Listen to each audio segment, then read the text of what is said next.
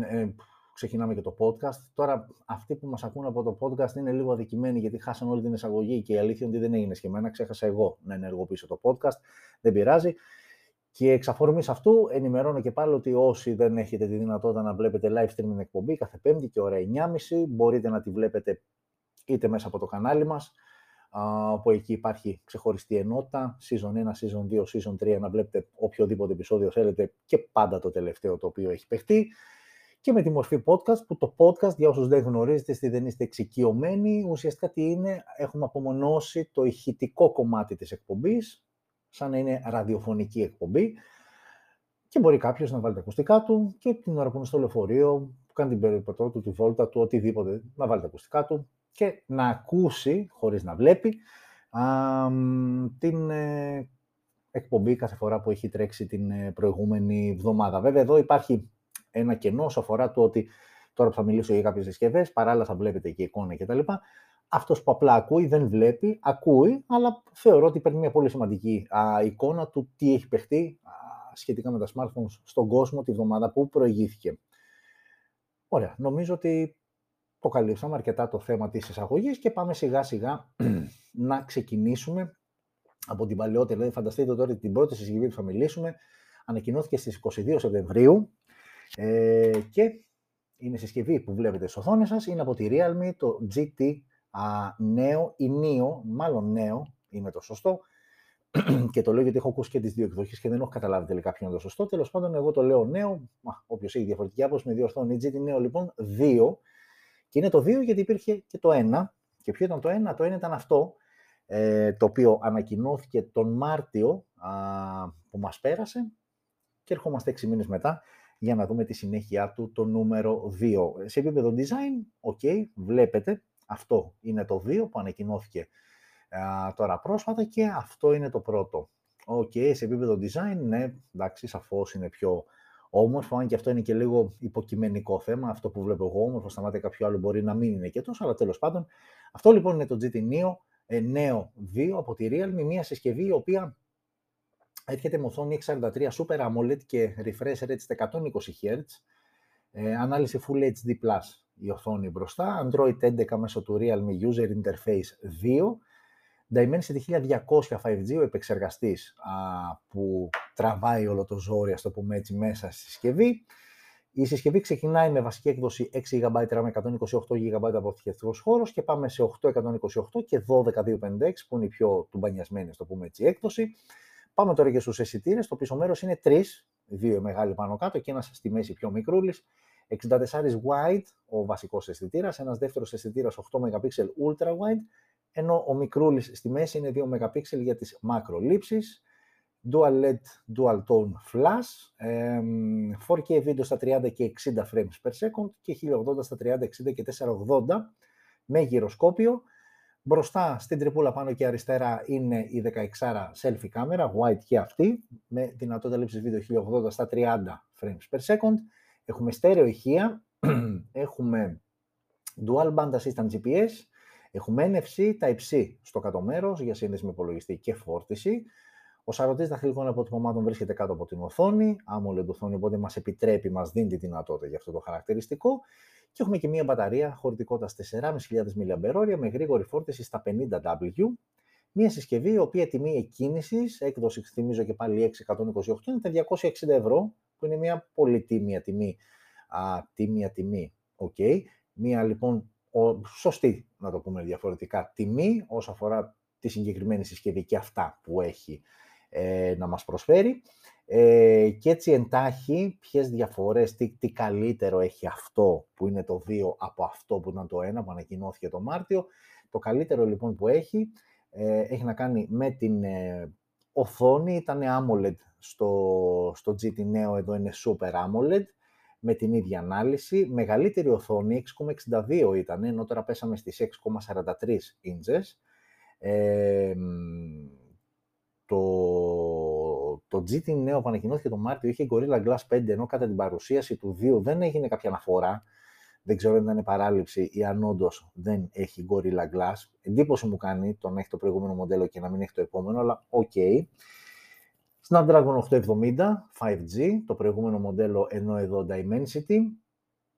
Ε, στο σύστημα με τους αισθητήρες είχαμε ακριβώς τα ίδια πράγματα, τρεις αισθητήρες, συγχωρέστε με, ναι, όχι τρεις αισθητήρε, ακριβώς τα ίδια πράγματα σε επίπεδο κάμερας.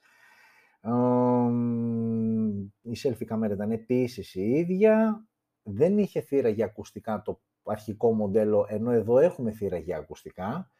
Και είχε μεγαλύτερη μπαταρία 5.000 mAh με γρήγορη φόρτιση στα 65W, εδώ έχουμε 4.500 mAh με γρήγορη φόρτιση στα 50W ε, και η τιμή του ήταν λίγο πιο ακριβό. Το αρχικό μοντέλο, ήταν στα 320 ευρώ. Ε, άρα λοιπόν σε μια πρώτη ανάγνωση κάποιος θα γυρίσει και θα πει αυτό το κλασικό το ότι ρε γαμώτο, ε, έρχεται το 2 που υποτίθεται ότι είναι συνέχεια του 1 και φαίνεται σε κάποια χαρακτηριστικά ότι είναι υποδέστερο και η αλήθεια είναι αυτή, ε, δηλαδή και μεγαλύτερη μπαταρία και πιο γρήγορη φόρτιση, ε, οι σημαντικές ας πούμε αλλαγές. Σε επίπεδο κάμερας δεν έχουμε κάποια διαφορά. Και είχαμε και Snapdragon 870 με ό,τι αυτό συνεπάγεται, ε, ενώ εδώ τώρα είμαστε στον Dimensity 1200 5G. Οκ, ναι, ναι, σε μία πρώτη ανάγνωση το GT Neo του Μαρτίου ελαφρώς καλύτερο από το νούμερο 2. Σε επίπεδο design δεν το συζητώ, αυτό προσωπική άποψη είναι πιο όμορφο από αυτό. Ε, από εκεί και πέρα όμως, όπως και να έχει, είναι δύο πολύ καλές επιλογές, ιδίως στο 2 που η τιμή εκκίνησης είναι τα 260 ευρώ ε, και σίγουρα για αυτά που σου προσφέρει είναι πολύ καλή η τιμή του. Οκ. Και φεύγουμε ε, από εδώ και συνεχίζουμε στην αγαπημένη Meizu. Είναι, το έχω ξαναπεί και πάλι, μια εταιρεία που εγώ προσωπικά εκτιμώ πάρα πολύ. Ε, βγάζει λίγες και καλές συσκευές κάθε χρόνο και έχω και ένα ιδιαίτερο δέσιμο γιατί ήταν ουσιαστικά η πρώτη κινέζικη συσκευή, η πρώτη κινέζικη αγορά που έκανα ε, από εξωτερικό όταν μπήκα στη διαδικασία να αγοράσω smartphone από, από ξέρετε, τα γνωστά καταστήματα ε, από Κίνα μεριά που πριν πόσα χρόνια ήτανε; Ε, πριν 7-8 χρόνια φάνταζε πολύ έτσι super wow σαν κίνηση να αγοράσω απευθείας ας πούμε α, κινητό από Κίνα που μπορεί να μου έρθει μετά από ένα μήνα αλλά ok, okay, ξαφνικά έχω πολύ περισσότερες επιλογές με βάση αυτά που κυκλοφορούσαν τότε στην Ελλάδα. Ok, okay, κλείνει αυτή η μικρή παρένθεση για τη Meizu. Η Meizu λοιπόν ανακοίνωσε τη σειρά 18 ε, για φέτος, η οποία απαριθμεί τρία μοντέλα, 18X, που είναι αυτό που βλέπετε στις οθόνες σας, το 18 το S, και το υπερτούμπανο 18S Pro. Και όπως καταλαβαίνετε ξεκινάμε από τον πιο αδύναμο της σειράς, της οικογένειας, πείτε το πώς θέλετε, το 18X Meizu 18X, μια συσκευή με οθόνη 6,67 inches τεχνολογίας OLED, 1080-2400 ε, η ανάλυση, Android 11 μέσω του Flyme 9.2, το οποίο αυτό δεν το ξαναλέω είναι κοινό και οι τρεις συσκευές τρέχουν Android 11 Flyme 9.2, Snapdragon 870 5G με Adreno X50, 828, 8256 και 12256 τρεις διαθέσιμες εκδόσεις όσον αφορά RAM και αποθηκευτικό χώρο. Πάμε τώρα και στους αισθητήρες που εκεί εντοπίζονται η μία βασική διαφορά μεταξύ των τριών μοντέλων είναι στον επεξεργαστή. Η δεύτερη επίσης σημαντική διαφορά είναι στους αισθητήρες ε, στο πίσω μέρος. Εδώ λοιπόν έχουμε τρεις αισθητήρες. Ο βασικός αισθητήρας είναι 64 MP wide, Δεύτερος αισθητήρας 8 MP ultra wide και ένας τρίτος αισθητήρας 2 MP για την αποτύπωση βάθους στις φωτογραφίες, να βγαίνει αυτό το ωραίο ε, μποκέ ε, που θολώνει το background. LED flash και δυνατότητα λήψης βίντεο μόλις 1080 στα 30 frames per second, τίποτα το ιδιαίτερο σε αυτό το τομέα. 13 η selfie κάμερα μπροστά, white, και εδώ 1080 στα 30 frames per second το βίντεο που τραβάει. Από εκεί και πέρα αξίζει να σημειώσουμε ότι έχει σαρωτή δαχτυλικών αποτυπωμάτων κάτω από την οθόνη, η οποία ξαναλέω και πάλι είναι OLED, ενώ η μπαταρία είναι 4.300 mAh με γρήγορη φόρτιση στα 30W και τεχνολογία γρήγορης φόρτισης Quick Charge 4+. Η συσκευή ξεκινάει από 340 ευρώ. Ok, okay, θα μου πει κάποιος, δεν έχει κάτι το ιδιαίτερο και δεν τον αδικώ γιατί όντως δεν έχει κάτι το ιδιαίτερο το 18X. Πάμε όμως τώρα που αρχίζουν και σοβαρεύουν τα πράγματα. Ε, και πάμε εδώ, Meizu 18S. Εδώ, αμέσως αμέσως, σε επίπεδο οθόνη, ναι μεν έχουμε μικρότερη από το 18X, εδώ πέφτουμε στις 6,2 inches, αλλά πλέον εδώ πάμε σε Super AMOLED οθόνη με υποστήριξη HDR10+, και με refresh rate 120 Hz. Επίσης, κάτι που δεν θα ξαναπώ, το refresh rate Είναι 120 Hz και στις τρεις συσκευές, και στην πιο οικονομική και στην πιο ακριβή. Εδώ η ανάλυση πλέον είμαστε στα 1440x3200, μεγαλύτερη ανάλυση. Είναι κουρμπαριστή οθόνη, βλέπετε ότι δεξιά και αριστερά πλέον δεν είναι flat, κάνει αυτή την ωραία για κάποιους, όχι για όλους, κουρμπά εμένα προσωπικά μου αρέσει. Πάμε τώρα στον επεξεργαστή. Εδώ πλέον έχουμε κορυφαίο επεξεργαστή Snapdragon 888 Plus 5G με Adreno 660. Και πάμε τώρα στους αισθητήρες, όπου ο βασικός αισθητήρας παραμένει στα 64 MP, απλά εδώ πλέον έχουμε και οπτική σταθεροποίηση, κάτι που έλειπε από το 18X.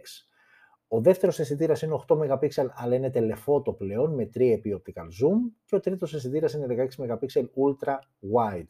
Άρα λοιπόν εδώ έχουμε 64 wide με οπτική σταθεροποίηση, έχουμε τελεφότο αισθητήρα στα 8 MP και έχουμε και έναν ultra wide στα 16 ενώ τελεφότο έχει και 3 επί optical zoom. Δυνατότητα λήψης βίντεο 4K στα 30 και 60 frames per second και 1080, 30, 60 frames per second. Επίσης, γυροσκόπιο.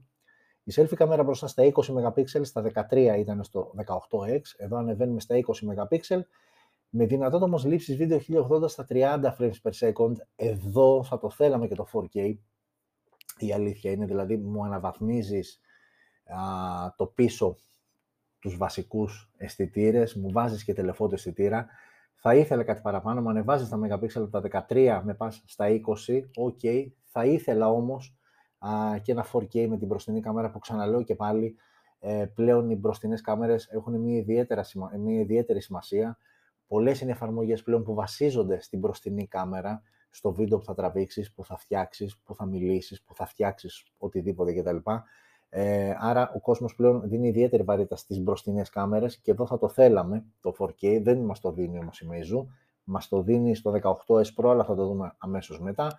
Εδώ έχουμε στέρεο ηχεία, ενώ είχαμε ένα ηχείο στο 18X, εδώ πλέον έχουμε στέρεο ηχεία.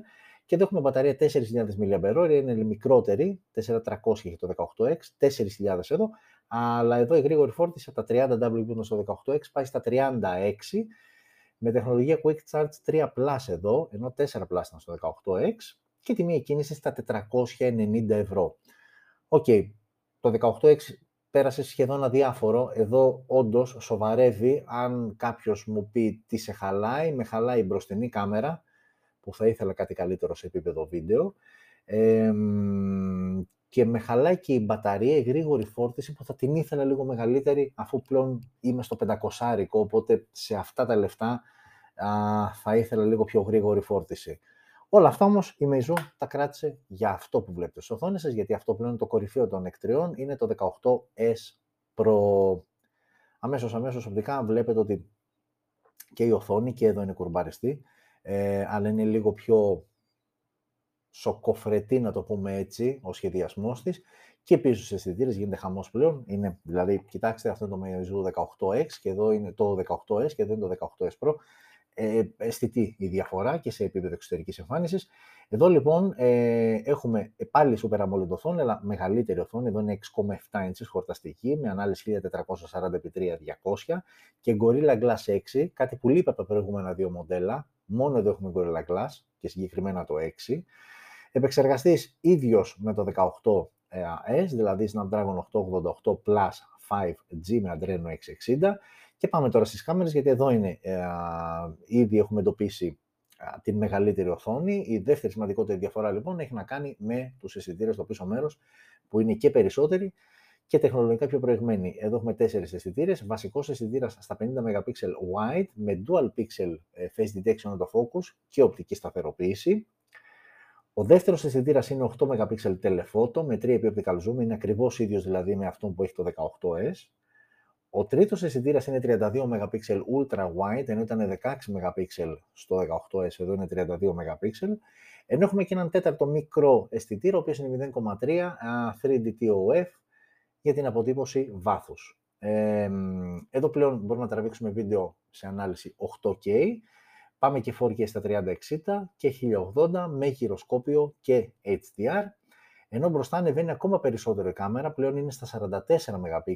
Θυμίζω και πάλι 13 ήταν η selfie κάμερα στο 18X, 20 στο 18S, 44 στο 18S Pro, με HDR και εδώ πλέον έχουμε και το βίντεο που μας έλειπε από το 18S, 4K στα 30 frames per second και 1080 πάλι στα 30 frames per second. Και εδώ στερεοχεία, όπως το 18S, ε, Dual Band Assistant GPS, NFC, NFC έχει μόνο το 18S Pro και το 18S, δεν έχει το 18X. Ε, επίσης, ε, και εδώ ο σαρωτής δαχτυλικών αποτυπωμάτων είναι κάτω από την οθόνη, απλά ίσως έχω την εντύπωση που ξέχασα να το αναφέρω πριν. Στο 18X είναι ο κλασικός ο optical, ενώ εδώ είναι τεχνολογίας ultrasonic, κάτι που λάμψαρε η Samsung πέρυσι, πρώτη φορά.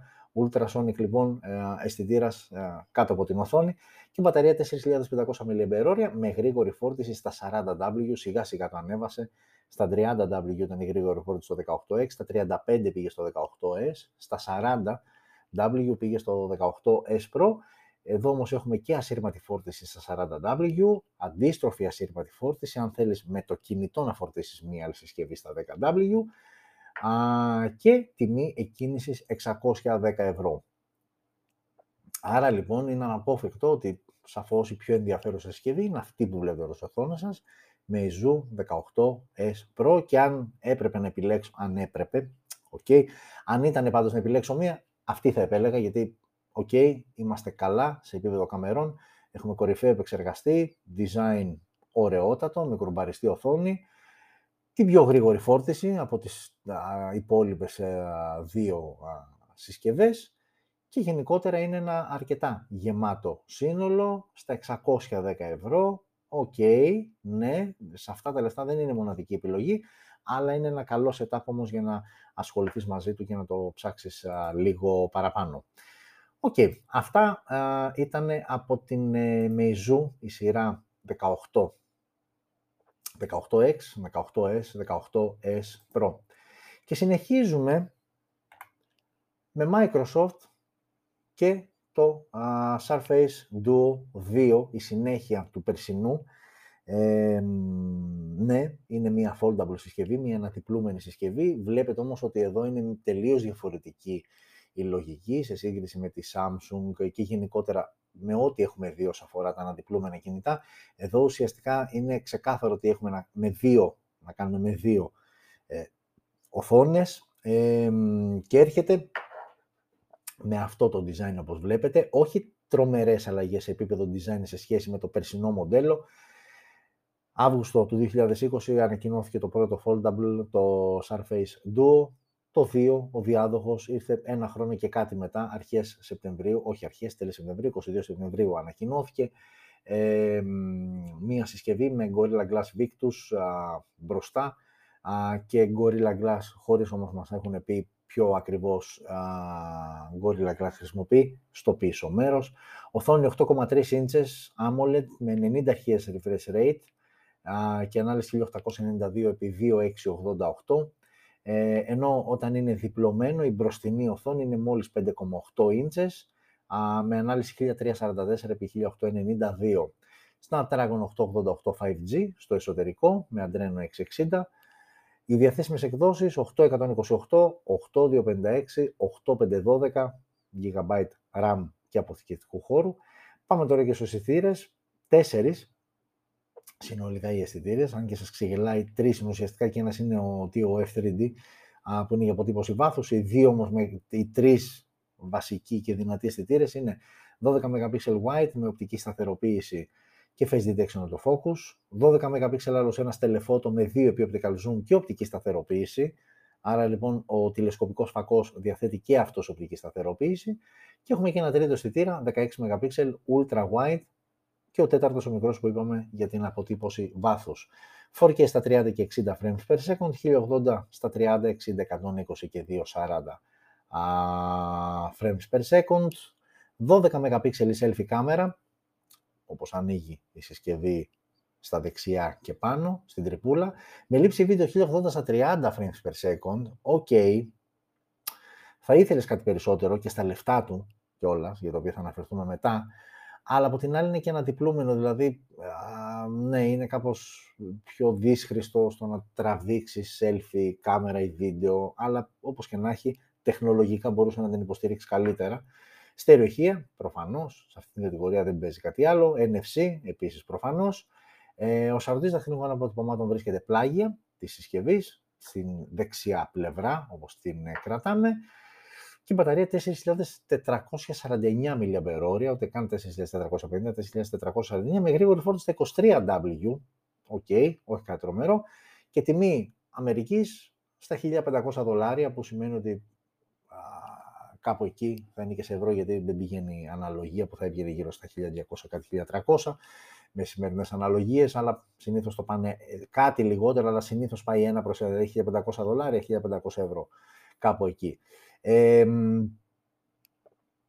Οκ, ε, δεν είναι κάτι το τρομερό. Δηλαδή, φαντάζομαι ότι πολύ πιο εύκολα θα πάει κάποιος ε, σε Z Fold 3 ή ακόμα και στο περσινό Z Fold 2, που είναι λίγο πιο οικονομικό από αυτό. Δεν είδαμε κάτι super wow και είναι ότι θεωρώ ότι αν πας αν στραφείς, δηλαδή το έχεις και θες να στραφείς σε αυτή την κατηγορία, νομίζω λίγο δύσκολα θα πας στο uh, Surface Duo 2, γιατί ναι, υπάρχουν διαφορετικές, υπάρχουν καλύτερες επιλογές. Αφού θα το βάλεις που θα το βάλεις στο χέρι βαθιά στην τσέπη, φαντάζομαι ότι πολύ δύσκολα θα καταλήξει κάποιος εδώ. Όπως και να έχει όμως, αυτή είναι η πρόταση της Microsoft όσο αφορά τις αναδιπλούμενες συσκευές και εμείς οφείλαμε να σας τη δείξουμε. Και πάμε τώρα εδώ. Huawei, η οποία ανακοίνωσε Nova 9 και Nova 9 Pro. Αυτό που βλέπετε είναι το Nova 9, αυτό που βλέπετε τώρα είναι το Nova 9 Pro. Και αμέσως, αμέσως, ουσιαστικά η, η οπτική διαφορά τους είναι στη selfie κάμερα. Στο Nova 9 είναι ένας μόνος αισθητήρας πάνω και στη μέση, ενώ εδώ έχουμε dual selfie κάμερα. Δεν είναι όμως και μόνο εκεί οι διαφορές τους. Ξεκινάμε με το Nova 9, ε, συσκευές οι οποίες ανακοινώθηκαν στις 23 Σεπτεμβρίου. Το Nova 9 λοιπόν διαθέτει οθόνη, συγχωρέστε με, 6,57 inches OLED με refresh rate, αριθμό ανανέωσης δηλαδή, να το πούμε και στα ελληνικά, στα 120 Hz, ανάλυση 1080x2340, ε, Harmony OS δεύτερης γενιάς πλέον ε, το Harmony έχει βγει, έχει λανσαριστεί και επίσημα και πλέον ήδη έχουμε φτάσει στην δεύτερη ε, επίσημη και stable έκδοσή του.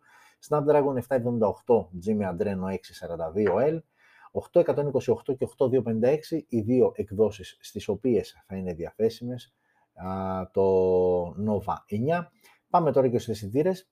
Τέσσερις οι αισθητήρες στο πίσω μέρος, με βασικό αισθητήρα στα 50 MP wide, ένας δεύτερος αισθητήρα 8 MP ultra wide και δύο αισθητήρε από 2 MP, ο ένας για μακρολήψεις και ο άλλος για αποτύπωση βάθους, 4K 1080 και 720p αναλύσεις α, που μπορούμε να τραβήξουμε βίντεο με την κάμερα του Nova 9, 32 MP η selfie κάμερα με δυνατότητα λήψης βίντεο 4K στα 30 και 1080 στα 30 frames per second, εδώ στο δίνει το 4K μπροστά. Έχουμε α, μονό ηχείο, δεν έχουμε θύρα για ακουστικά, Έχουμε ε, τρίμπατο assistant GPS, 3 band, ε, τρεις μπάντες δηλαδή. Έχουμε NFC. Έχουμε σαρωτή ταχυλικών αποτυπωμάτων κάτω από την οθόνη, under display λοιπόν, optical και έχουμε και μπαταρία 4.300 mAh με γρήγορη φόρτιση στα 66W, το οποίο σε χρόνους και σύμφωνα με τη Huawei σημαίνει ότι μια πλήρης φόρτιση πραγματοποιείται σε μόλις 38 λεπτά, ούτε καν 40. Τιμή 558 ευρώ, άντε 560. Ναι, ε, ε, αν με ρωτήσεις, θα σου πω ότι το θεωρώ πολύ ακριβό για αυτά που έχει να σου προσφέρει και αν έχω στο μυαλό μου αμέσως αμέσως ότι αυτό είναι στα 560 και με, χωρίς να εκμηδενίζω το ποσό, αλλά επειδή όντως σε αυτά τα χρήματα όσο μεγαλώνεις, ε, μικραίνει και η αξία της διαφοράς. Δηλαδή, με 50 ευρώ παραπάνω παίρνεις το Meizu 18S Pro που λέγαμε πριν ε, λίγο ε, και απλά αυτό το σχολίασα ότι ναι, τα 50 ευρώ δεν είναι αμεληταίο ποσό, αλλά όταν φτάνει σε τέτοιες τιμές, το 560 με το 610 δεν είναι τόσο μεγάλη διαφορά όσο το 250 με το 3, ας πούμε. Που και στις δύο περιπτώσεις 50 ευρώ απέχει, αλλά άλλη βαρύτητα έχει το 50 στις πιο χαμηλές τιμές και άλλες, ε, άλλη βαρύτητα έχεις στις υψηλότερες. Υπό αυτή την έννοια λοιπόν, ναι, το 18S Pro θεωρώ ότι είναι πολύ ανώτερο από το συγκεκριμένο το Nova 9. Να δούμε όμως τι έχει να μας προσφέρει και το Nova 9 Pro. Λοιπόν, το Nova 9 Pro ουσιαστικά Τι παραπάνω ουσιαστικά έχει να σου δώσει. Οθόνη μεγαλύτερη, 6,72 inches, επίσης OLED, με HDR10 όμως και 120 Hz refresh rate, άρα το HDR10 είναι η βασική διαφορά. και ανάλυση επίσης καλύτερη, 1236 x 2676. Δεν μιλάω λογισμικό, επεξεργαστής, εκδόσεις, κάμερες, είναι όλα ακριβώς τα ίδια. Άρα μέχρι στιγμής εντοπίζουμε στην οθόνη την πρώτη διαφορά, μεγαλύτερη οθόνη α, και με καλύτερη ανάλυση σε σύγκριση με τον Nova 9. Ε, η δεύτερη διαφορά έχει να κάνει με το μπροστινό μέρος. Παραμένει ο 32 wide αισθητήρας, απλά μπαίνει και ένας δεύτερος, επίσης 32 MP ultra wide. Ε, και εδώ η μπαταρία πέφτει 4.300 ήταν στο Nova 9, εδώ πέφτει στις 4.000 στο Nova 9 Pro, με γρήγορη φόρτιση όμως στα 100W, το 100% δηλαδή μια πλήρη φόρτιση πλέον θέλεις μόλις 20 λεπτά και τιμή α, περίπου α, στο 500 Άρα αν κάποιος με ρωτήσει, ε, εννοείται ότι με κλειστά μάτια αυτή η συσκευή αξίζει και αν μπορείς να ζήσεις με το Harmony OS α, δεύτερης γενιάς, το Nova 9 Pro είναι μια πάρα πολύ καλή επιλογή με κορυφαίο, ε, με, μάλλον όχι κορυφαίο, με πολύ καλό επεξεργαστή, με τις κάμερες αυτές που είναι, αν και εδώ θα ήθελες κάτι περισσότερο, μια και είναι το Pro μοντέλο, θα ήθελες κάτι περισσότερο από τους πίσω τουλάχιστον αισθητήρες. OK, okay, έχεις το κάτι περισσότερο μπροστά, αλλά θα ήθελες κάτι και στο πίσω μέρος. Έχεις μια super γρήγορη φόρτιση στα 100W, δεν το συζητώ. Ε, και έχεις και μια καλύτερη οθόνη σε σύγκριση με το Nova 9. Ναι, το Nova 9 άλλη μια συσκευή που θα περνούσε στα... μου περνάει αδιάφορη. Το Nova 9 Pro όμως πραγματικά α, στο 500 που ξεκινάει η τιμή της είναι μια επιλογή τουλάχιστον που αξίζει να, την, ε, να τη δεις. Αξίζει να τη δεις. Και συνεχίζουμε με Realme και σειρά Narzo. Ε, είναι μια ξεχωριστή σειρά, η σειρά Narzo, ε, η οποία Realme ανακοίνωσε δύο συσκευές, το 50i και το 50A. ξεκινάμε με το 50i, ε, συσκευές οι οποίες ανακοινώθηκαν για να παρακολουθούμε και τις ημερομηνίες στις 24 Σεπτεμβρίου. Όπου θα πει κάποιος, ακόμα εκεί είσαι και δεν έχουμε μπει στον Οκτώβριο. Ναι, το ξέρω, είναι πρώτη εκπομπή, είχε αρκετό α, υλικό. Τι να κάνουμε, εντάξει, ναι, έχει λίγο παραπάνω. Από την επόμενη εκπομπή θα ρολάρει, θα είναι λίγο πιο μικρή. Το έχω ξαναπεί και πάλι. Από ένα σημείο και μετά είναι κουραστικό. Προσπαθώ να τη μαζέψω. Το υλικό είναι αυτό που είναι. Τουλάχιστον οι συσκευές που ανακοινώνται δεν μπορείς να προσπεράσεις καμία. Ε, οι ειδήσεις που ξεχωρίζουμε επίσης κοιτάζουμε να είναι πιο σημαντικές.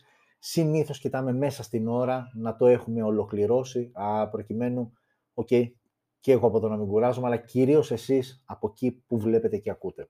OK, okay, πάμε λοιπόν στον Narzo 50i, μια συσκευή που ανακοινώθηκε 24 Σεπτέμβριο, όπως σας είπα και πριν, οθόνη 6,5 inches IPS LCD, και έχω την εντύπωση ότι από όλες τις συσκευές που παρουσιάσαμε είναι η πρώτη συσκευή που έχει IPS LCD οθόνη, αν δεν κάνω λάθος, ναι. Οκ, 6,5 inches με ανάλυση όμως HD+, 720x1600, λογισμικό Android 11 μέσω του Realme Go User Interface, οχταπύρηνος επεξεργαστής, χωρίς όμως κατά την ε, ανακοίνωση να πούνε ποιος επεξεργαστής είναι, 2.32 και 4.64 είναι Android Go Edition, ε, ξαναλέω και πάλι. Για όσους δεν γνωρίζετε, είναι μια, δεν είναι κανονικό Android, είναι μια light έκδοση, ένα, μια ελαφριά έκδοση του Android, που σημαίνει ότι απευθύνεται σε ανθρώπους που δεν έχουν ιδιαίτερα αυξημένες ε, ε, απαιτήσεις από τις συσκευές τους και απλά θέλουν κάτι να κάνουν τα πολύ πολύ βασικά. Στο πίσω μέρος, από όλη αυτή τη φασαρία που βλέπετε, είναι μόνο ένας αισθητήρας, ο οποίος είναι 8 MP wide και με δυνατότητα λήψης βίντεο 1080 στα 30 frames per second, ενώ άλλος ένας αισθητήρας υπάρχει και μπροστά, σε αυτό το τύπου δάκρυ notch, 5 MP wide με δυνατότητα λήψης βίντεο 1080 στα 30 frames per second. Έχουμε μόνο ηχείο, έχουμε θύρα για ακουστικά. Έχουμε micro USB, micro USB στο κάτω μέρος θύρα. Ακόμα βγαίνουν συσκευές με micro USB, ok. Και έχουμε και μία μπαταρία χωρητικότητας 5.000 mAh, καμία αναφορά για γρήγορη φόρτιση και μία συσκευή η οποία κοστολογείται γύρω στα 100-110 ευρώ που μεταξύ μας και πολλά μου φαίνονται. Αλλά οκ, έχετε καταλάβει ότι μιλάμε για χρήστες που δεν έχουν ιδιαίτερες απαιτήσεις ε, από το smartphone που θα κρατάνε στα χέρια τους. Λίγα φτωχά πράγματα. Πάμε να δούμε όμως με το 50A αν τα πράγματα είναι καλύτερα και είναι, είναι καλύτερα. Ε, αμέσως, αμέσως πάμε στην οθόνη 6,5 και εδώ IPS LCD με την ίδια ανάλυση. Έχει την ίδια οθόνη, αυτό εδώ που έχει μείνει στην οθόνη, το 5G. Ε, πάρα πολύ ωραία. Συνεχίζουμε. Πάμε στην επόμενη συσκευή. Και η ώρα είναι ήδη 10 και 4, ε. Ναι, OK. Okay. Ξαναλέω και πάλι ότι σε, από πλευράς διάρκειας η εκπομπή αυτή, επειδή είχε αρκετό υλικό μαζεμένο από πίσω, ναι, ξεφεύγουμε λίγο από την ωρίτσα που θέλουμε να μένουμε εκεί. Αλλά, OK, okay, εντάξει, ε, δεν μπορεί να γίνει και κάτι άλλο. Είναι και ειδήσεις που, εντάξει, ειδήσεις δεν είναι πολλές, είναι ψιλομαζεμένες. Τέλος πάντων, OK, okay, μην το χάνουμε, πάμε να συνεχίσουμε. Και πάμε στην επόμενη συσκευή που ανακοινώθηκε από την Xiaomi, το Civi, η νέα σειρά που εγκαινιάζει η Xiaomi, μια συσκευή που για όσους κάνετε χαρές, μόλις ε, δείτε ακριβώς τι έχει να μας προσφέρει αυτή η συσκευή, μην έτσι ε, αναθαρίσετε ιδιαίτερα, γιατί είναι μια συσκευή που αφορά αποκλειστικά την αγορά της Κίνας, θα φύγει όμως από την αγορά της Κίνας, έτσι λίγο για να σας ε, ταλαιπωρήσω, θα φύγει και θα κάνει το international ταξίδι της, απλά θα είναι με άλλη ονομασία. Αυτή όμως η συσκευή με αυτή την ονομασία και όπως τη βλέπετε αυτή τη στιγμή, ε, αφορά αποκλειστικά την αγορά της Κίνας. Άκρως ενδιαφέρουσα συσκευή από τη Xiaomi, θα μου πεις και τι άλλο θα ήταν και σε αυτά τα χρήματα. Οθόνη 6,55 inches τεχνολογίας OLED και με Full HD Plus ανάλυση. Snapdragon 778 G5G με ένα 42L. Βλέπετε ήδη οι τελευταίες τρεις-τέσσερις συσκευές φοράνε τον ίδιο επεξεργαστή των ολοκέντρων και του Samsung στις mid-range κατηγορίες. 828, 8256, 12256, οι δύο διαθέσιμες, οι τρεις διαθέσιμες εκδόσεις.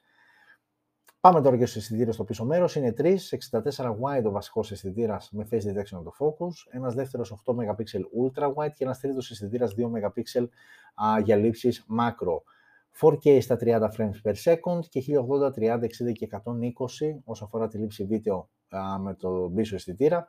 Ενώ μπροστά έχουμε selfie κάμερα 32 MP wide με autofocus, που είναι ένα χαρακτηριστικό ακόμα αρκετά σπάνιο, το autofocus στις μπροστινές ε, κάμερες, υποστήριξη HDR πανόραμα και λήψη βίντεο 1080 στα 30 frames per second. Έχουμε στερεοηχεία, η οθόνη επίσης βλέπετε είναι κουρμπαριστή, δεν είναι flat η συσκευή. Στερεοηχεία, 24 bit ο ήχος, dual band assistant GPS, NFC, θύρα περίθρων, Type-C στο κάτω μέρος, σαρωτής δαχτυλικών αποτυπωμάτων under display optical και μπαταρία 4500 mAh με γρήγορη φόρτιση στα 55W. Η τιμή της συσκευής είναι περίπου 600 με 620 ευρώ. είναι ένα άκρος ενδιαφέρον σύνολο, το οποίο όμως έχω την εντύπωση, απλά περιμένω να δω η συγκεκριμένη ε, συσκευή πώς θα έρθει ε, με ποια ονομασία και αν θα κρατήσει όλο το πακέτο των χαρακτηριστικών στην Ευρώπη, γιατί ενώ δεν είναι κακή σαν συσκευή, έχει αρκετά ενδιαφέροντα χαρακτηριστικά, θεωρώ ότι το, το, το 600 που ζητάει α, τη χαντακώνει. Γιατί κατά τα άλλα είναι ένα πολύ συμπαθητικό σύνολο, εκεί γύρω στα 400-450 ευρώ, ναι, στα 600 θεωρώ ότι είναι υπερβολική τιμή για τη συγκεκριμένη, ξαναλέω και πάλι, συσκευή και αυτά που έχει να σου προσφέρει. Ξαναλέω και πάλι, η Xiaomi CV α, είναι μια συσκευή που θα που αφορά αποκλειστικά, τουλάχιστον με αυτή την ονομασία, την αγορά της Κίνας. Ε, και συνεχίζουμε με OPPO. Α, και αυτό που βλέπετε στο οθόνη σας είναι το OPPO K9 Pro το οποίο ανακοινώθηκε στις 26 Σεπτεμβρίου. Συσκευή με οθόνη 6,43 AMOLED refresh rate 120Hz και υποστήριξη HDR10 ανάλυση Full HD+, Dimensity 1200 5G στο εσωτερικό. 828 και 12.256 οι δύο διαθέσιμες εκδόσεις πάμε τώρα και στους αισθητήρες. Τρεις οι αισθητήρες στο πίσω μέρος. 64 wide, ο βασικός αισθητήρας, ένας δεύτερος megapixel, ένας δεύτερος αισθητήρας 8 MP ultra wide και ένας τρίτος 2 MP macro. 4K στα 30 και 1080, 30, 60 και 120 frames per second για λήψη βίντεο. Μπροστά η selfie κάμερα στα 16 MP, wide αισθητήρα και 1080 στα 30 frames per second το βίντεο που μπορείς να τραβήξεις με την μπροστινή κάμερα του K9 Pro. Έχουμε στέρεο ηχεία, έχουμε NFC, έχουμε Type-C στο κάτω μέρος και έχουμε και μια μπαταρία 4.500 mAh με γρήγορη φόρτιση στα 60W.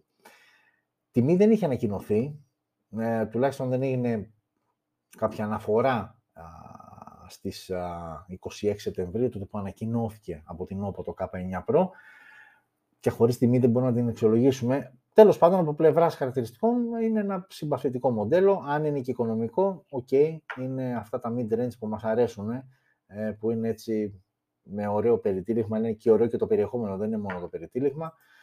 OK, okay, ε, και παραμένουμε όπου, αλλά πάμε εδώ τώρα. Αυτό είναι το F19S, το οποίο ανακοινώθηκε στις 27 του Σεπτέμβρη.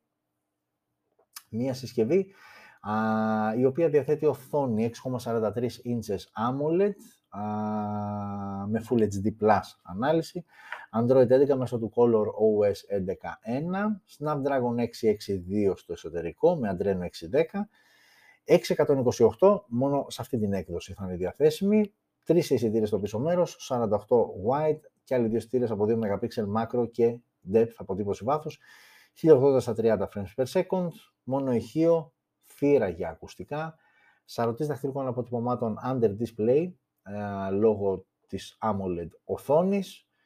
Και μπαταρία 5.000 mAh με γρήγορη φόρτιση στα 33W και τεχνολογία ε, γρήγορης φόρτισης Super VOOC δεύτερης γενιάς. Τιμή συσκευή που κοστολογείται στα 230 ευρώ.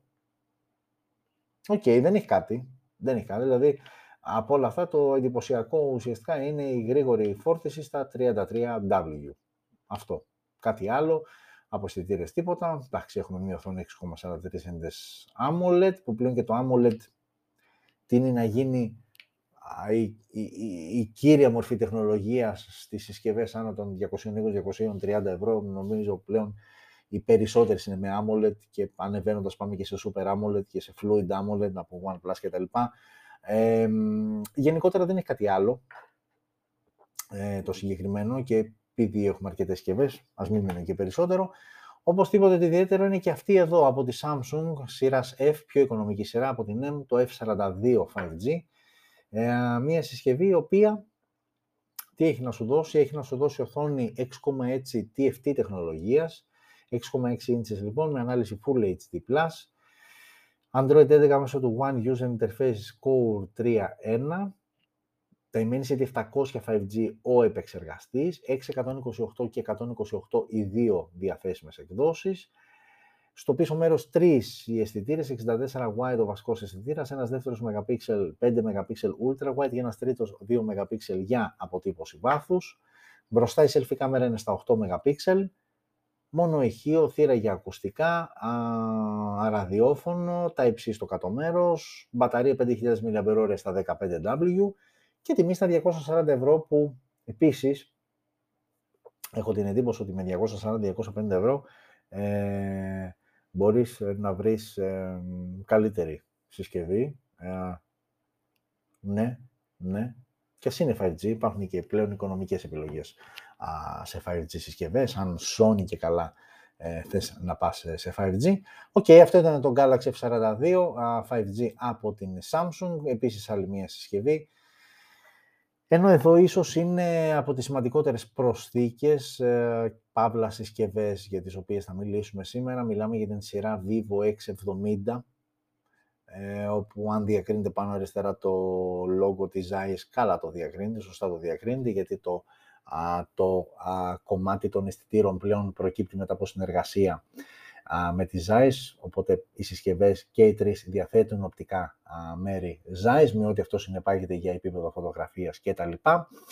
Ε, η σειρά λοιπόν είναι Vivo X70, ε, ουσιαστικά ανακοινώθηκε αρχές Σεπτεμβρίου, όμως έγινε το International Debut στις α, τέλη μάλλον ε, Σεπτέμβρη, καμιά κοσαριά μέρες μετά την αρχική ανακοίνωση. Η σειρά παρτίζεται από τρεις συσκευές. Το απλό X70 που είναι και αυτό που βλέπετε στις οθόνες σας, το X70 Pro που είναι αυτό εδώ, τι διαφορά έχει, Η ουσιαστική διαφορά είναι στους αισθητήρε που έχει ένα παραπάνω αισθητήρα και στην οθόνη που ενώ στο 670 είναι flat, εδώ είναι κουρμπαριστή, ενώ αυτό που είναι τούμπανο είναι αυτό εδώ, που είναι το X70 Pro Plus. Και πάμε να δούμε ένα-ένα τι έχουν να μας προσφέρουν. Ξεκινάμε από το, από το φτωχό της οικογένειας, το X70, που μόνο φτωχό δεν το λες, αλλά OK, okay, σε σύγκριση με τους υπόλοιπους, ε, OK, okay, υστερεί ελαφρώς σε χαρακτηριστικά. Λοιπόν, ο φτωχός, τι έχει ο φτωχός; Οθόνη 6,56 inches AMOLED με refresh rate 120 Hz και υποστήριξη HDR10+. Full HD Plus ανάλυση. Android 11 μέσω του FunTouch ε, OS 12 ε, και με Dimensity 1200 5G στο εσωτερικό. 828, 8256 και 12256, οι τρεις διαθέσιμες εκδόσεις. Πάμε τώρα και στους αισθητήρες. Εδώ έχουμε τρεις αισθητήρες στο πίσω μέρος. 40 wide, ο βασικός αισθητήρας με face detection το focus. Ένας δεύτερος αισθητήρας 12 MP telephoto με δύο επί optical zoom. Και ένας τρίτος αισθητήρας επίσης 12 MP ultra wide. Ε, dual tone, ε, dual LED flash, 4K στα 30 και 60 frames per second 1080 στα 30 και 60 frames per second, με γυροσκόπιο, με υποστήριξη HDR10+, στο video recording. Μπροστά η selfie κάμερα είναι στα 32 MP wide με HDR και δυνατότητα λήψης βίντεο 4K στα 30 frames per second και 1080 στα 30 frames per second. Έχουμε μονό ηχείο, μία μικρή παραφωνία τώρα αυτός στο υπόλοιπο σύνολο, αλλά OK, okay, μονό ηχείο με 32 bit ήχο, όχι θύρα για ακουστικά, Dual Band Assisted GPS, NFC, Type-C στο κάτω μέρος, σαρωτής δαχτυλικών αποτυπωμάτων κάτω από την οθόνη, under display, optical τεχνολογίες και μπαταρία 4.400 mAh με γρήγορη φόρτιση στα 44W. Αυτός, θυμίζω και πάλι, είναι ο φτωχός συγγενής της τριάδας των ε, Vivo X70 συσκευών. Μια συσκευή όμως, όπως θα καταλάβατε, έχει πολλά να προσφέρει και αν αυτός ήταν ο φτωχός συγγενής, τι έχει να μας δώσει, τι παραπάνω έχουν να μας δώσουν οι υπόλοιπες. Τέλος πάντων, θα το δούμε αυτό. Ε, η τιμή από 520 ευρώ. OK, okay, ναι, δεν είναι φθηνό, αλλά είναι μια αρκετά καλή επιλογή γιατί έχεις και τηλεφώτο, αισθητήρα πίσω, ωραία μπαταριούλα με γρήγορη φόρτιση στα 44W, ε, οθόνη Super AMOLED, AMOLED μάλλον συγγνώμη, με 120 Hz, OK, okay, ένα συμπαθητικό σύνολο, ένα δυνατό α, σύνολο. Πάμε τώρα στο X70 Pro να δούμε τι παραπάνω έχει από το ήδη καλό X70. Ε, αμέσως, αμέσως, στα της οθόνης δεν έχουμε καμία απολύτως ε, διαφορά.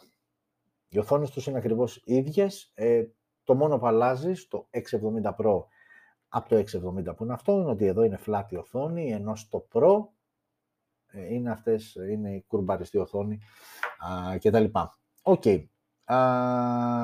Στον επεξεργαστή παραμένουμε στα ίδια. Dimensity 1200 5G. Δεν έχουμε καμία απολύτως ε, αλλαγή. Ε, βασική έκδοση και εδώ 8 128. Απλά εδώ έχουμε και μία super duper, ε, το, το X70 έφτανε μέχρι 12 GB RAM 256, εδώ πάμε 12 και 512 GB για αποθηκευτικό χώρο, σου δίνει δηλαδή μία έξτρα έκδοση. Πάμε τώρα για του αισθητήρες, γιατί εδώ πλέον είναι 4 αισθητήρες. Ο βασικός είναι 50 wide, 40 ήταν στο 670, εδώ είναι 50 wide με uh, face, autofocus, με face detection autofocus, με laser autofocus και με uh, τύπου gimbal uh, οπτική σταθεροποίηση. Άρα έχουμε έναν βασικό πολύ καλύτερο αισθητήρα. Έχουμε ένα δεύτερο Periscope telephoto αισθητήρα, ενώ ήταν telephoto αισθητήρα στο 670, εδώ είναι Periscope telephoto με οπτική σταθεροποίηση και εδώ και 5x optical zoom.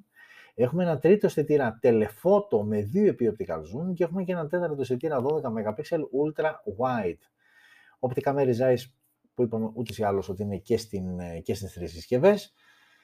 4K στα 30 και 60 frames per second, 1080 30 και 60 frames per second για λήψη βίντεο, με γυροσκόπιο και HDR10+, ok εδώ είμαστε στα ίδια, όπως ίδια είναι και η selfie κάμερα στα 32 MP και τα του ήχου και εδώ μόνο ηχείο, στα 32 bit ο ήχος, ε, Dual Band Assistant GPS και εδώ, NFC ναι, Εδώ έχουμε και θύρα υπερήθρων σαν ένα έξτρα, τα υψί στο κάτω μέρος και μπαταρία 4.450 mAh με γρήγορη φόρτιση στα 44W.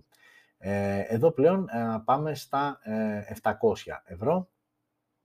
Αρκετά σημαντική χρηματική διαφορά, δηλαδή το Vivo X60 στα 520 και στα 700 ευρώ το X70 Pro, το οποίο ουσιαστικά για να συνοψίσουμε τι παραπάνω έχει από το X70, σε επίπεδο οθόνης δεν έχουμε καμία διαφορά, σε επίπεδο επεξεργαστή ε, δεν έχουμε καμία διαφορά. Ουσιαστικά η διαφορά τους είναι στο πίσω μέρος, όπου εδώ έχουμε δύο τελεφώτο, ένας periscope τελεφώτο, άλλος απλός τελεφώτο.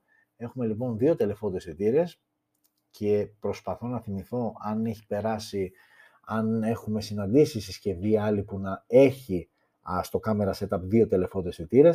Οκ, okay, δεν μου έρχεται κάτι αυτή τη στιγμή. Μπορείτε να γράψετε αν κάποιος από εσάς γνωρίζει.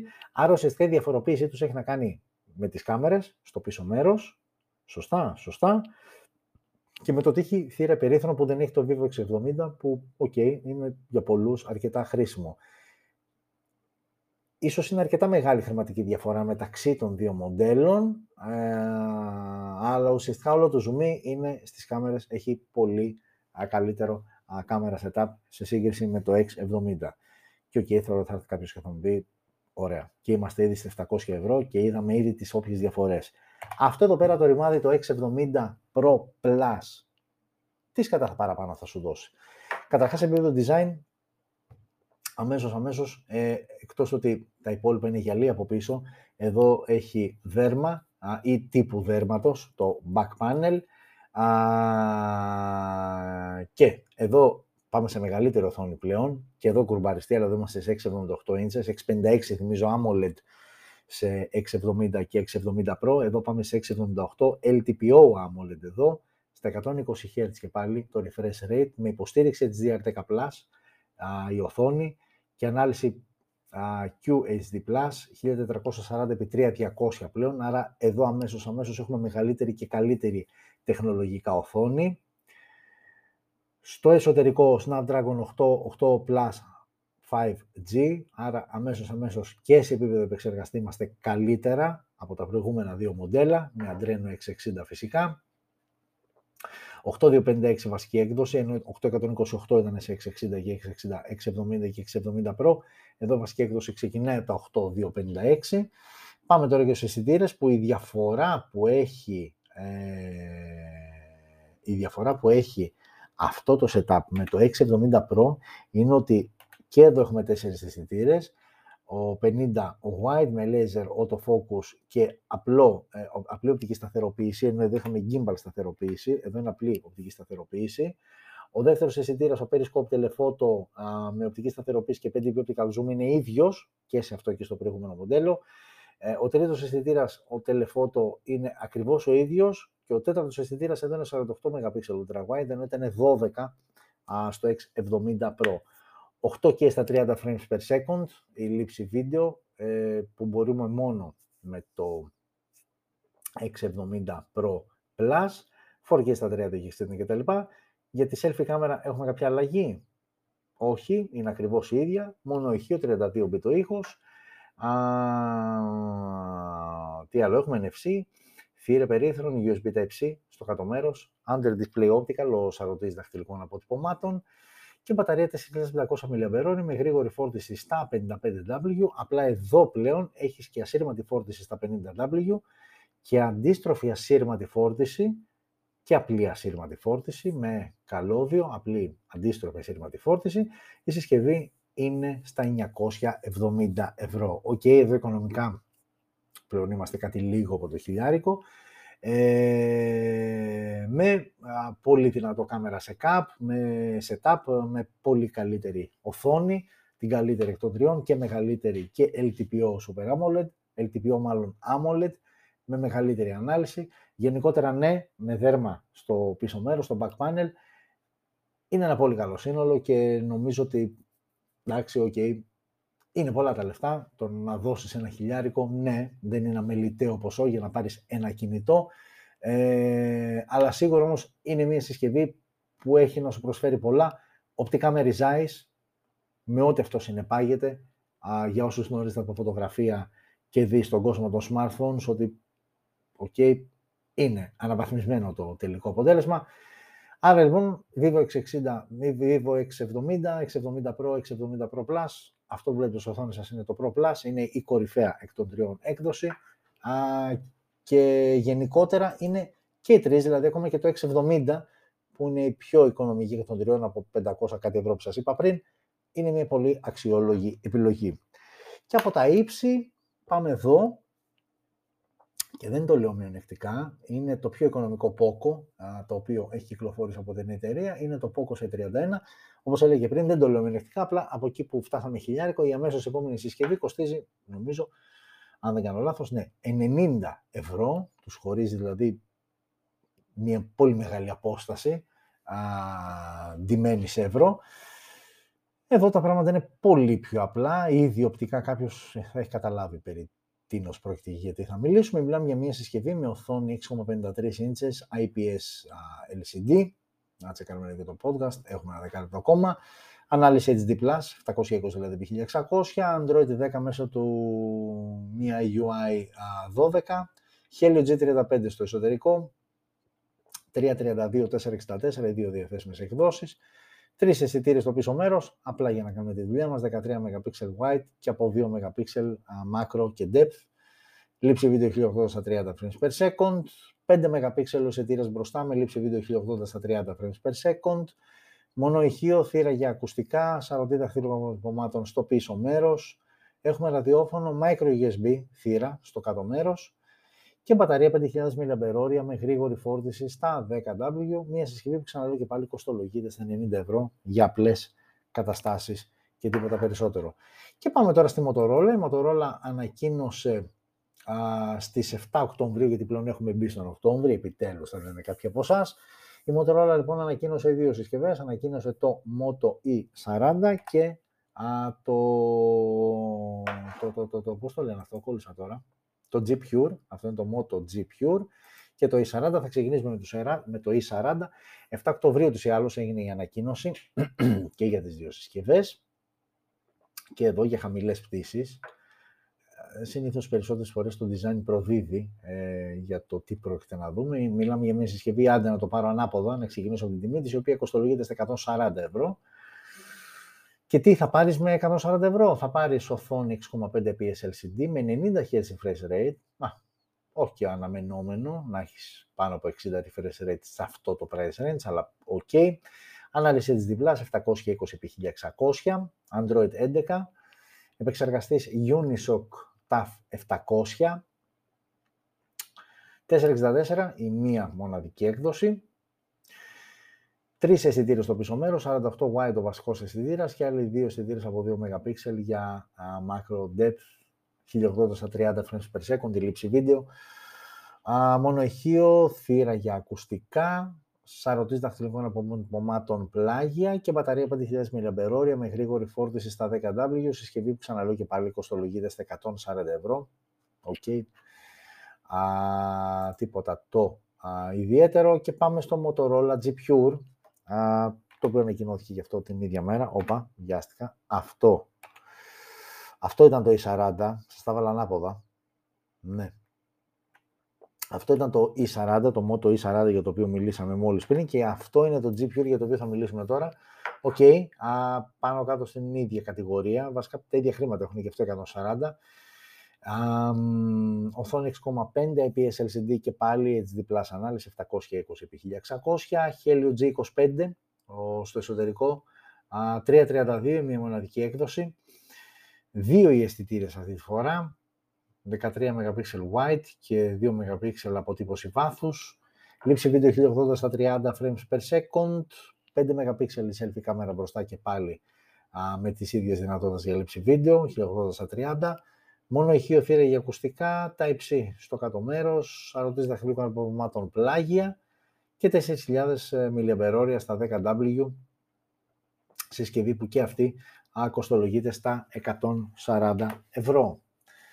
Και συνεχίζουμε με Vivo, που τι λέγαμε πέρυσι, λέγαμε Vivo, αγαπημένη Vivo, η Vivo ήταν ένα διάστημα, έτσι, για να κάνουμε μια παρένθεση, ήταν ένα διάστημα που ε, άντε λίγο για να, να αλλάξει λίγο η οθόνη κτλ. Η Vivo λοιπόν είναι ένα διάστημα η οποία βομβάρδιζε πραγματικά, είναι από τις εταιρείες, δηλαδή λόγω αυτής της ασχολίας, ας πούμε, στο τέλος κάθε χρόνου έχω μια συνολική εικόνα του πόσες συσκευές ανακοίνωσε κάθε εταιρεία. Νομίζω ότι η Vivo, ε, όχι νομίζω, είμαι σίγουρος, η Vivo είναι η εταιρεία με τις περισσότερες ανακοινώσεις α, συσκευών α, μέσα στο έτος. Και μάλιστα με διαφορά από τον δεύτερο, α, που ο δεύτερος ε, ακούει στο όνομα, αν δεν κάνω επίσης λάθος, λέω αν δεν κάνω λάθος γιατί δεν τα έχω τώρα μπροστά μου, απλά τώρα μου ήρθε, αλλά θυμίστε μου να σας πω, έτσι είναι ενδιαφέρον στατιστικό, πόσες συσκευές ανακοινώνει η καφετερία μέσα στον χρόνο, όλων των κατηγοριών, από την πιο οικονομική μέχρι την πιο ακριβή. Τεμάχια, πόσες συσκευές ανακοινώνει. Η Vivo ήταν, θυμάμαι, ε, πρώτη και με διαφορά από το δεύτερο ήταν η Samsung. Και με διαφορά ήταν ξεκάθαρα πρώτη. Γι' αυτό και κάθε φορά λέγαμε και η επόμενη συσκευή από την αγαπημένη Vivo και την αγαπημένη Vivo, ακριβώς για αυτό το λόγο. Βομβαρδισμός συσκευών. OK, okay, με χορτάσατε. Πάμε πίσω τώρα εδώ που είχαμε μείνει. Α, Vivo Y20T ανακοινώθηκε στις 11 του μήνα, πριν τρεις μέρες δηλαδή. Οθόνη 6,51 ίντσες IPS LCD με HD Plus ανάλυση. Snapdragon 662 στο εσωτερικό με Adreno 610 GPU. 664 ε, η μία μοναδική έκδοση. Τώρα εδώ μπορεί και να έχει γίνει λάθος, γιατί μου κάνει τώρα εντύπωση 6 GB RAM και 64 GB αποθηκευτικός χώρος. Μα πρέπει να είναι 628. Αυτό δεν μου κολλάει το 664. Ναι, πρέπει να είναι λογικά 6 128 και να έχει γίνει λάθος από εδώ που αντλώ τις πληροφορίες. OK, okay, εντάξει. Ας υποθέσουμε λοιπόν ότι είναι 6 128 που είναι ένα κλασικό setup. Τρεις αισθητήρες στο πίσω μέρος, 13 MP wide, ο βασικός αισθητήρας, ένας δεύτερος MP, 2 MP macro και άλλος ένας 2 MP αποτύπωση βάθους, 1080 στα 30 frames per second τη λήψη βίντεο, 8 MP wide ο βασικός ο μπροστινός αισθητήρας με δυνατότητα λήψης βίντεο 1080 στα 30 frames per second. Μόνο ηχείο, θύρα για ακουστικά, ραδιόφωνο, micro USB, νομίζω η τρίτη συσκευή σήμερα από αυτές που λέμε που έχει micro USB θύρα στο κάτω μέρος. Σαρωτής δαχτυλικών στα πλάγια και μπαταρία 5.000 mAh με γρήγορη φόρτιση στα 18W. Συσκευή η οποία α, κοστολογείται, εκεί είναι και αυτής, 160 ευρώ, 150-160 ευρώ, το Vivo Y20 TAF. Okay. Και πάμε ρε γαμώτο σε αυτή, ε, σε αυτή την Nokia. Η Nokia, έτσι για μας λίγο τους πιο παλιούς, πιο μεγάλους, Εντάξει, όχι ότι είμαστε γερόδια, αλλά όπως και να έχει ρε παιδί μου, εντάξει, ένας ε, σημερινός, πώς να το πω, 20 25 δεν έχει την ακριβή εικόνα του τι σήμαινε Nokia κάποτε. Ε, η Nokia λοιπόν κάποτε ήταν νούμερο ένα, είχε τρομερές συσκευές α, που ξεχώριζαν, ε, είχε, είχε, είχε πολύ ωραία κομμάτια αυτή λοιπόν η Nokia, η τότε φιλανδική Nokia, γιατί πλέον τα δικαιώματά της τα έχει η HMD Global. αυτή είναι η εταιρεία που χειρίζεται το brand της Nokia.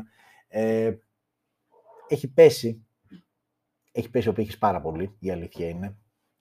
Ε, καταρχάς, πόσο καιρό έχουμε να δούμε flagship, κατηγορία flagship από την Nokia, ε, στην καλύτερη θα δούμε κάποιο μέτριο mid-range και μέχρι εκεί. γενικότερα δεν. Το brand έχει χάσει πολύ μεγάλο μέρος της έγκλης που είχε και το θυμόμαστε με έτσι λίγο στεναχώρια ε, κάθε φορά που είναι να μιλήσουμε για μία Nokia συσκευή. Να, για παράδειγμα τώρα αυτή εδώ που βλέπετε στις οθόνες σας είναι το Nokia G300, ανακοινώθηκε προχθές έχει bezel στο κάτω μέρος, δηλαδή, OK, okay. ναι, είναι μια συσκευή που ανοίγει στην ε, κατηγορία α, mid-range, εντάξει, όχι okay, entry level, ε, είναι λίγο πιο σοβαρή από entry level, αλλά Βλέπεις αυτό το bezel στο κάτω μέρος με τον Nokia εργαμότη και αμέσως, αμέσως στραβώνεις πριν πεις στη διαδικασία να δεις τα υπόλοιπα χαρακτηριστικά, γιατί υποψιάζεσαι. 652 οθόνη EPS LCD με ανάλυση HD+. Snapdragon 480 5G με Adreno 619. 464 η μία μοναδική έκδοση. Τρεις αισθητήρες στο πίσω μέρος, 16 wide ο βασικός αισθητήρας, ένας δεύτερος 5 MP ultra wide και ένας τρίτος αισθητήρας 2 MP για αποτύπωση βάθους. Λήψη βίντεο 1080 στα 30 frames per second. Μπροστά 8 MP selfie κάμερα με την ίδια ανάλυση στα βίντεο και το podcast, γιατί μας επιτρέπει μόνο ένα μισή ώρα, δηλαδή σταματάει και πρέπει να συνεχίσουμε, αυτό είναι όλο. Ε, στερεοηχεία, 24 bit ο ήχος, κοινά και στις δύο συσκευές. NFC, τι άλλο, έχουμε τα υψί. Στο κάτω μέρος, ο σαρωτής δαχτυλικών υποδομάτων βρίσκεται στα πλάγια της συσκευής και η μπαταρία είναι 4.500 mAh με γρήγορη φόρτιση, με super wow γρήγορη φόρτιση στα 120W, το οποίο προσέξτε, μία πλήρης φόρτιση κρατάει μόλις 17 λεπτά. Δηλαδή, τι είναι 17 λεπτά, να μπεις, να κάνεις τον ντου να στεγνώσεις, να χτενίσεις το μαλάκι, να περιποιηθείς τα μούτια σου είναι άντρας, που λογικά άντρα θα είσαι, αχώρη για να ε, αποκτήσεις μια τέτοια συσκευή. Ε, οπότε μέσα σε 17 λεπτά έχεις κάνει το 0%. Ε, αν ήταν αμάξι θα ήταν υπερβολικά αργό. Επειδή όμως μιλάμε για γρήγορη φόρτιση, τα 17 λεπτά είναι το αντίστοιχα 0% σε 3 σεκ όταν μιλάμε για ένα supercar. Και τιμή αρκετά σημαντική διαφορά τιμής μεταξύ των δύο, που η διαφορά τους ουσιαστικά μεταξύ των δύο είναι στον επεξεργαστή. Ουσιαστικά. Λοιπόν, το Nemen Black Shark 4S, που είναι αυτό που βλέπετε στο οθόνη σας, ξεκινάει τα 360 ευρώ και το Black Shark 4S Pro, που είναι αυτό εδώ, ξεκινάει από τα 650 ευρώ. Δηλαδή υπάρχει ένα gap περίπου 300 ευρώ. Και η ουσιαστική τους διαφορά είναι στον επεξεργαστή. 870 5G το ένα, 888 Plus 5G το άλλο. Πολύ μεγάλη χρηματική διαφορά για να έχουν διαφορά μόνο στον επεξεργαστή, γιατί κατά τα άλλα, και να το ξαναδώ, μήπως κάνω εγώ κάποιο λάθος, και να ζητήσω συγγνώμη από τη ΣΑΙΟΜ αν κάνω εγώ λάθος, αλλά δεν κάνω λάθος, όντως δεν υπάρχει κάποια ουσιαστική άλλη διαφορά. Άρα νομίζω ότι θα δικαιολογούσα μια διαφορά, δηλαδή να ξεκινάει στα 3,60 και να είναι άντε max στα 5,5 εκατοστάρια, δηλαδή 100 ευρώ κάτω, να είναι max στα 5,5 εκατοστάρια το Black Shark 4S Pro.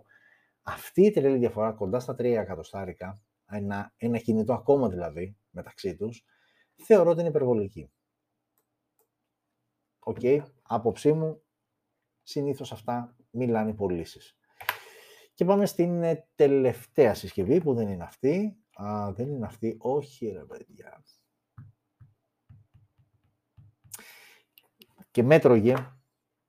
Και μ' έτρωγε γιατί όταν περνούσα τις εικόνες κάτι δεν μου έκατσε, κάτι έλειπε. Αλλά μέσα στο χαμό δεν έδωσα βάση. OK. Okay.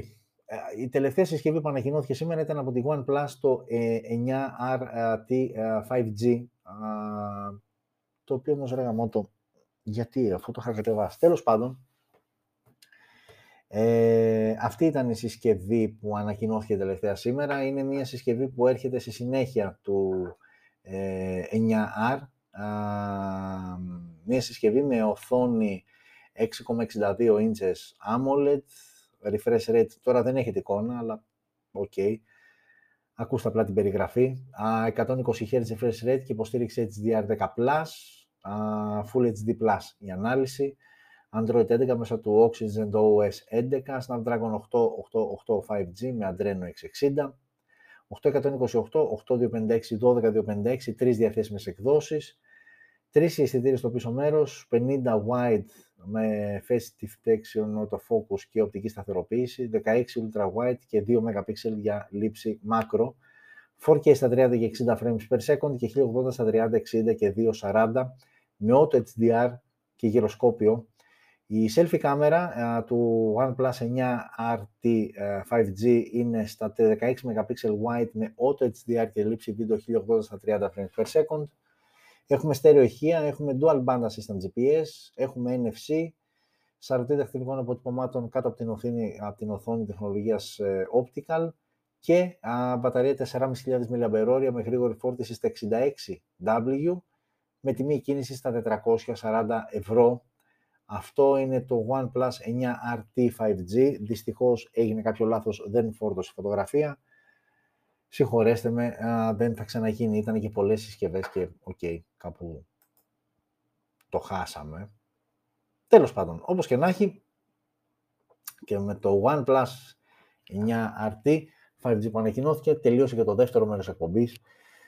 Που το δεύτερο μέρος εκπομπής, όπως τα καταλάβατε πάρα πολύ καλά, όσοι είχατε τις δυνάμεις ε, και το κουράγιο να με ακολουθήσετε μέχρι 11 παρά 7, ε, σε όλο αυτό το ταξίδι με τις συσκευές που ανακοινώθηκαν το τελευταίο 20 ήμερο και θα κλείσουμε με μερικές ειδήσεις που έχουμε ξεχωρίσει και αξίζει να τις α, μοιραστούμε και να τις δούμε τώρα μαζί. Α, οι περισσότερες ακούνε στο όνομα Apple.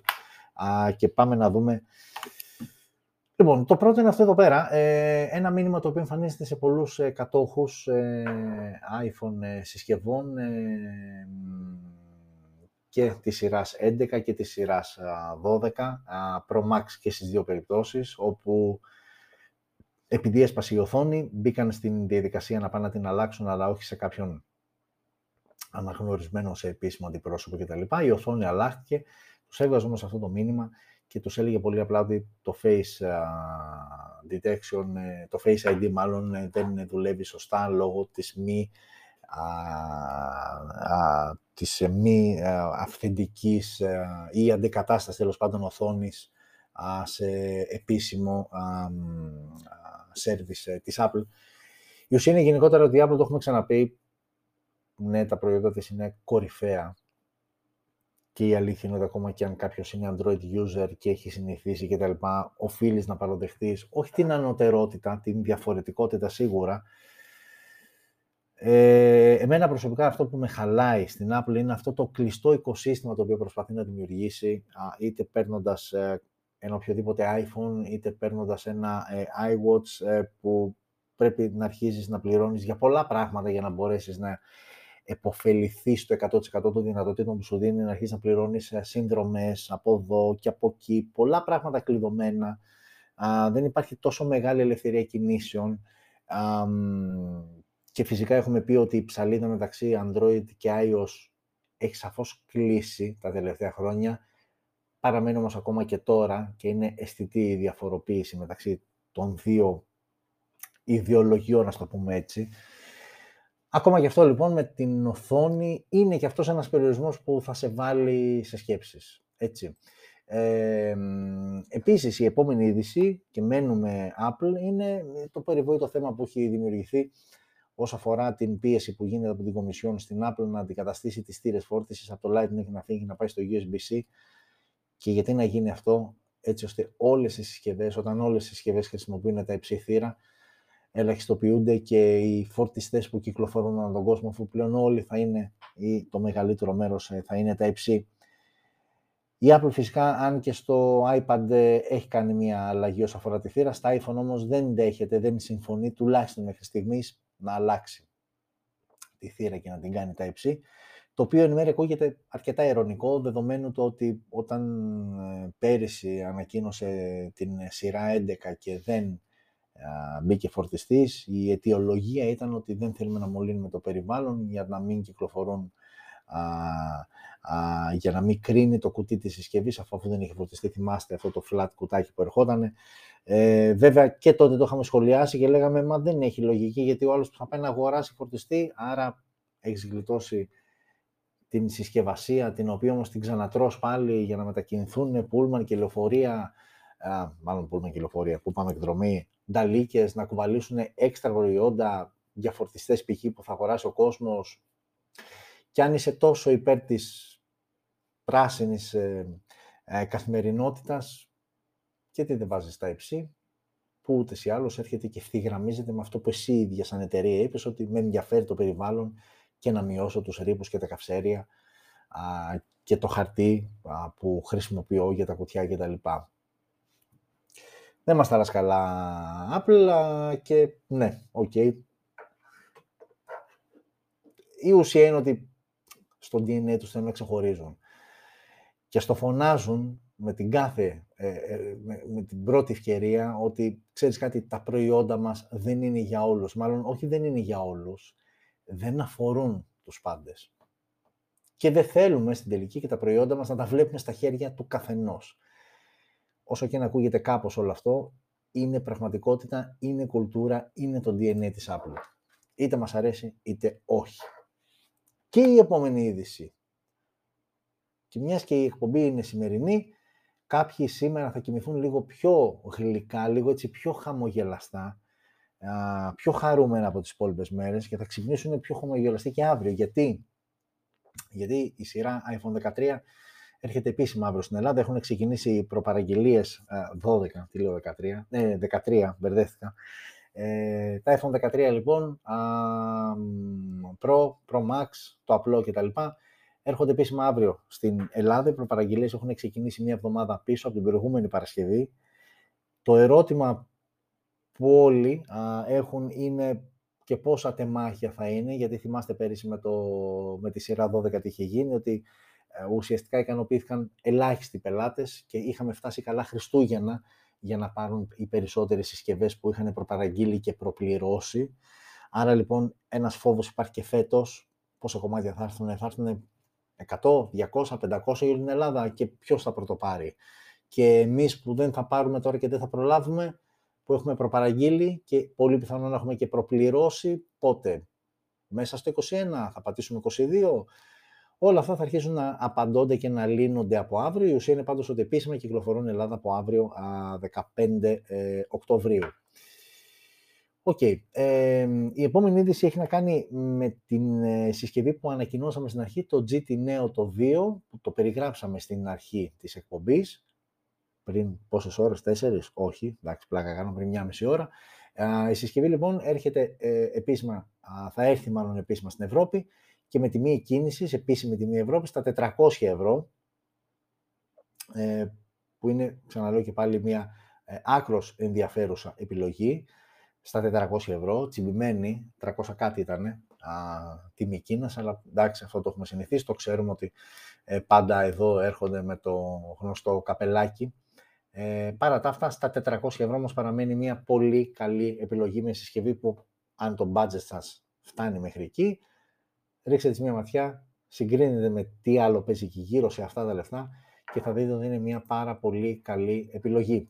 Ε, εδώ τώρα έρχεται το Payphone, είναι τα πρώτα Android Payphones που έρχονται και επίσημα στην Ελλάδα. Οι εποχές έχουν αλλάξει, πλέον ε, το digital ε, έχει μπει για τα καλά στη ζωή μας. Ο κορονοϊός βοήθησε σε πάρα πολύ μεγάλο βαθμό στο να γίνει αυτό που ούτε ή άλλως θα γινόταν αρκετά πιο γρήγορα. οπότε αυτό παρασέρνει σε εισαγωγικά και άλλα πράγματα μαζί του, μια τέτοιου είδους εξέλιξη. Αυτό ουσιαστικά τι είναι, είναι δύο συσκευές σε μία. Από τη μία είναι ένα κανονικό κινητό, από την άλλη, από την πίσω πλευρά, είναι ένα POS. Κάποιος λοιπόν ο οποίος είναι ελεύθερος επαγγελματίας, ο οποίος πρέπει, οφείλει να έχει ένα POS μαζί του. Έρχεται αυτή η συσκευή και του λύνει τα χέρια, γιατί ουσιαστικά δεν χρειάζεται να έχει δύο συσκευές, αλλά με μία α, κάνει τη δουλειά του. Android Payphone λοιπόν είναι μέσω της ε, Pax Technology α, και είναι δύο συσκευές, είναι το Mi 30 και το Mi 50 και εδώ βλέπετε ουσιαστικά μια χρήση του, α, γιατί την κάρτα μπορείς να τη βάλεις είτε σε τα ρωτά από κάτω, είτε από πάνω που έχει επιφάνεια για να γίνει το, α, η ανέπαφη συναλλαγή. OK, okay, να μην το αναλύσουμε και το κουράσουμε. Καταλαβαίνετε, είναι κινητό τηλέφωνο και POS μαζί. Το τι κάνει το καθένα από τα δύο αυτά ξεχωριστά το ξέρουμε πολύ καλά, είτε σαν ελεύθεροι επαγγελματίες, είτε σαν α, καταναλωτές.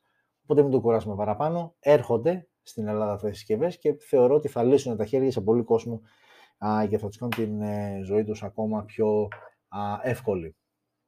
Πρώτη-τελευταία είδηση, για να μην πάει να φύγει κάποιος τώρα, γι' αυτό το λέω πρώτη-τελευταία, κοινότητας πρώτη-τελευταία, ήρθαν πλέον και επίσημα στην Ελλάδα Xiaomi Mi 11 TAF Pro και Mi 11, ε, Xiaomi 11 TAF Pro, πάει το Mi, έχει φύγει, είπαμε πλέον, από την ονομασία των συσκευών. Xiaomi 11 TAF και 11 TAF Pro έχουν έρθει επίσημα Ελλάδα ε, με αρκετά υψηλή τιμή και γαμάτο δώρο. Ε, και αυτή είναι η πραγματικότητα.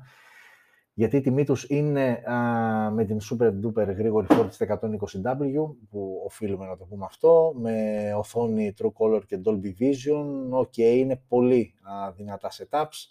Ε, με ωραία ε, παιχνιδιάρικα βίντεος, ε, με την cinematic λειτουργία που μπορείς να προσθέσεις πολλά εφέ και να, ένα απλό βίντεο να το μετατρέψεις έτσι σε μια λίγο υπερβολικό, αλλά χολιγουντιανή παραγωγή. OK. Okay. η ουσία είναι ότι οι συσκευές πλέον είναι διαθέσιμες και για την Ελλάδα. Ε, το 11 Ταυ ξεκινάει από τα 550 ευρώ στην έκδοση 828, ενώ το 11 Ταυ Pro είναι ε, με βασική έκδοση 828 στα 650 ευρώ. Τσιμπημένες οι τιμές, αλλά όσοι ασχολείστε με το σπορ και δη ασχολείστε με Xiaomi, ξέρετε ότι ναι, καλές χρυσές συσκευές και τα λοιπά, αλλά μην τρέξεις αμέσως μόλις έρθει να την πάρεις, δώσε ένα μήνα και θα δεις τη ώρα που έρχεται και smooth έτσι πέφτει η τιμούλα και γίνεται πιο έτσι δελεαστική και α, προσιτή. Ε, οκ, και η τελευταία είδηση είναι κάτι έτσι λίγο για να χαλαρώσουμε, να σταματήσω κι εγώ, να, να, να ξεκουράσω λίγο το λαιμό μου, ρε παιδιά. Να δούμε κάτι και αυτό το κάτι που θα δούμε, τι είναι. Ε, θα δούμε την διαδικασία ελέγχου α, των ε, αναδιπλούμενων, των τελευταίων αναδιπλούμενων συσκευών από τη Samsung, Z Fold 3 και Z Flip 3, όσον αφορά το ανοιγοκλείσιμο, πόσο, πόσα ανοιγοκλεισίματα αντέχει, το πόσα διάβροχα είναι, τις κακουχίες τέλος πάντων γενικότερα που αντέχουν. Ε, πάμε να δούμε πώς το κάνει αυτό η Samsung σε αυτό το βιντεάκι που βλέπετε. Ε, μην ξεχνάμε ότι όταν μιλάμε για αναδιπλούμενες συσκευές, ε, είναι συσκευές που το πρώτο πράγμα που θα σε νιάξει είναι το κατά πόσο α, ασφαλές και αξιόπιστο είναι αυτό το ανοιγόκλημα το οποίο μπορεί να γίνεται δεκάδες ως και εκατοντάδες φορές τη μέρα. Εδώ η συσκευή, ένα Z Flip 3 έχει βυθιστεί ολόκληρο κάτω από το νερό, για να δούμε. Εδώ είναι το S Pen και η αντίδραση εισαγωγικά της οθόνης με την επαφή με το S Pen το οποίο και υποστηρίζει. Αυτό που λέγαμε πριν, εδώ κάποια ρομποτάκια τα οποία έχουν δημιουργηθεί ακριβώς για αυτόν τον λόγο, για να ανοιγοκλίνουν εκατοντάδες, χιλιάδες φορές τις συσκευές και να δουν αυτός ο μηχανισμός, τέλος πάντων, μέχρι πόσα ανοιγοκλίματα αντέχει. Ε, νομίζω για το Z Fold 3 είχαν πει 500.000, OK, okay. Και κάπου εδώ αυτή η πρώτη εκπομπή της τρίτης σεζόν Smartphone News έφτασε στο τέλος της. Μια μισή ώρα. Το περίμενα ψιλοαναμενόμενο ήταν γιατί είχαμε αρκετό υλικό. Ξαναλέω και πάλι ο σκοπός είναι να το μαζεύουμε λίγο στην ώρα.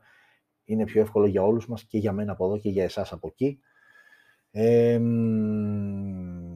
όπως είπα και στην αρχή, κάθε Παρασκευή έχετε το νου σας, θα γίνεται μία ανάρτηση με το ερώτημα αυτό, το τι θέμα θέλετε ε, να μας απασχολήσει και να ξεκινήσει με αυτό η επόμενη εκπομπή, το off-topic θέμα δηλαδή. Εσείς θα λέτε και εγώ θα επιλέγω αυτό που έχετε προτείνει περισσότεροι ή αν δεν έχουμε κάποιον ξεκάθαρο νικητή θα διαλέγω τυχαία ένα από αυτά που εσείς και πάλι έχετε προτείνει για να γίνεται ακόμα πιο διαδραστική, να γίνεται ακόμα πιο σημαντική η συμμετοχή σας σε όλο αυτό. Όπως πάντα ευχαριστώ όλες και όλους που με παρακολουθήσατε και που ιδίως σε αυτή την πρώτη εκπομπή με αντέξατε 11 και 6 πρώτα λεπτά. Ευχαριστώ πραγματικά.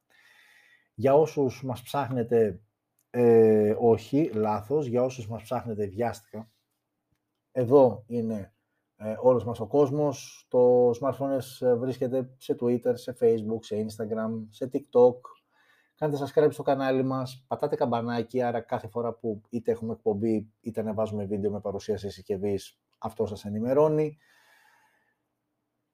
Το site δεν υπάρχει, αλλά η ενημέρωση πλέον κανονικά βλέπετε όταν υπάρχει κάποια συσκευή, ενημερώνεστε για την ουσία και για τα βασικά της εκάστοτε συσκευής από τα social media. Εδώ σταθερά το ραντεβού μας κάθε πέμπτη και ώρα 9.30.